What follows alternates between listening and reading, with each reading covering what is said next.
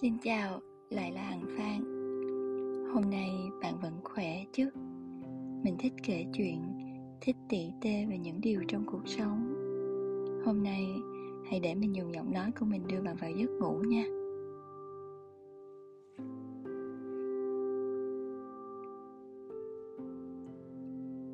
Cuộc sống không có khi nào là bằng phẳng cả ai rồi cũng sẽ phải trải qua những khó khăn mà đôi khi tưởng chừng mình không thể nào vượt qua được. Thế nhưng phải đi qua mưa gió cuộc đời rồi mới hiểu được những thứ đang có ở hiện tại là đáng quý nhất. Đến một ngày nào đó, bạn sẽ mỉm cười vì những gian khổ đã từng trải qua. Không phải vì nó chưa từng tồn tại, mà là bạn đã có đủ dũng khí để đối mặt những chuyện đã phát sinh sẽ không thay đổi, mà điều thay đổi chính là cái tâm của mình. Hôm nay, mình sẽ cùng nói về chủ đề này ha. Một ngày nào đó, bạn sẽ cảm ơn những gian khổ mình đã trải qua.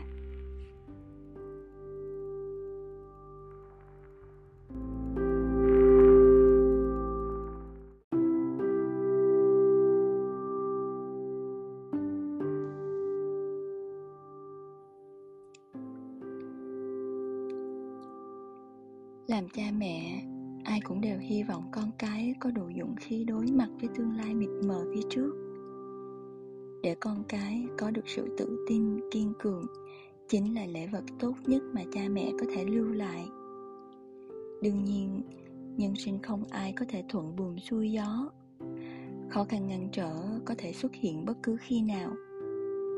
Lúc con cái hay chính bản thân bạn gặp trở ngại, hãy nghiền ngẫm câu chuyện này hy vọng nó có thể mang lại chút nghị lực cho bạn mà vững vàng bước tiếp.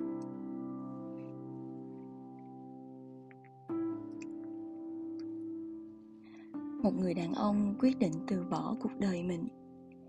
Vì thế, anh ta đi vào trong rừng rậm để nói chuyện một lần cuối với thượng đế.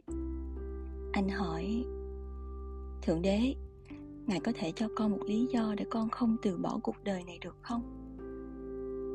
Câu trả lời của thượng đế khiến anh phải suy ngẫm. Con hãy nhìn xung quanh một chút. Con có thấy cây dương sĩ và cây trúc kia không? Sau khi ta gieo hạt giống của chúng xuống đất, cho chúng ở trong cùng điều kiện ánh sáng và hơi nước.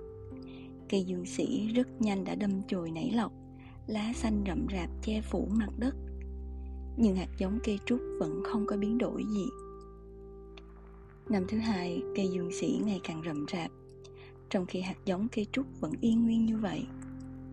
Đến năm thứ ba, cây trúc bắt đầu nảy mầm, nhưng nó quá nhỏ bé so với cây dương sĩ.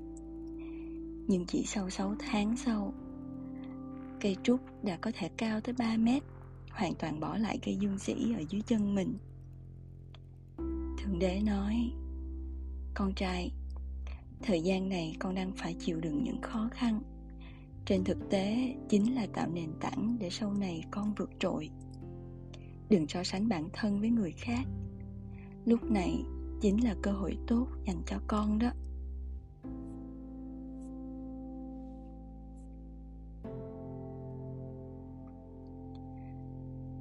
Sống trên đời, không cần tiếc nuối vì những chuyện đã qua. Việc tốt mang đến hạnh phúc, việc xấu mang lại kinh nghiệm mọi chuyện đều là hảo sự, giúp bạn ngày càng trưởng thành hơn. Hạnh phúc cho bạn ngọt ngào, khảo nghiệm cho bạn mạnh mẽ, thất bại cho bạn khiêm tốn, thành công cho bạn vinh quang. Có một số việc từng khiến ta không cách nào vượt qua, nhưng một ngày nào đó nhìn lại, chợt thấy nó thật nhẹ nhàng, cũng không còn cảm giác khó khăn như thế nữa. Nhưng tại thời điểm đó cảm thấy vô cùng thống khổ, không cách nào có thể vượt qua. Chẳng hạn, lần đầu tiên thất tình, lúc đó tôi cảm thấy đời này sẽ không thể nào gặp được một người đàn ông tốt như vậy. Sẽ không bao giờ có một người nào khiến tôi thích đến vậy. Thế rồi, một ngày nào đó, khi nhắc lại chuyện này, khóe miệng lại có thể mang theo một nụ cười. Trong lòng không một chút vướng bận. Tôi chúc phúc cho anh ta và tôi cũng đã có được hạnh phúc của riêng mình. Những chuyện từng khiến cho ta cảm thấy không cách nào chấp nhận được ấy trên hành trình nhân sinh có lúc nhìn lại, sẽ phát hiện rằng những việc đó quả là nhỏ bé không đáng kể. Hơn nữa, có rất nhiều chuyện là tất yếu phải trải qua trong đời. Thất tình, bạn bè rời xa, người thân nhất hiểu lầm bị tổn thương, vân vân. Lúc phát sinh những chuyện này đều khiến chúng ta không cách nào buông xuống được. Nhưng bạn thử nghĩ xem, ai trong đời mà chưa từng trải qua chuyện đó chứ? Điểm khác biệt là có người có thể thản nhiên vượt qua, có người lại mãi canh cánh trong lòng. Sống trên thế gian này cũng nên chịu nhận những vết thương. Dù vậy cũng đừng sợ hãi, bởi vết thương một ngày nào đó sẽ lại lành dùng thất bại đổi lấy sự từng trải của nhân sinh. Dùng khó khăn để bước đi thêm kiên cường. Đến một ngày nào đó, bạn sẽ cảm kích những khổ cực đến với mình. Không có chúng, đến khi nào bạn mới có thể trở thành xuất chúng?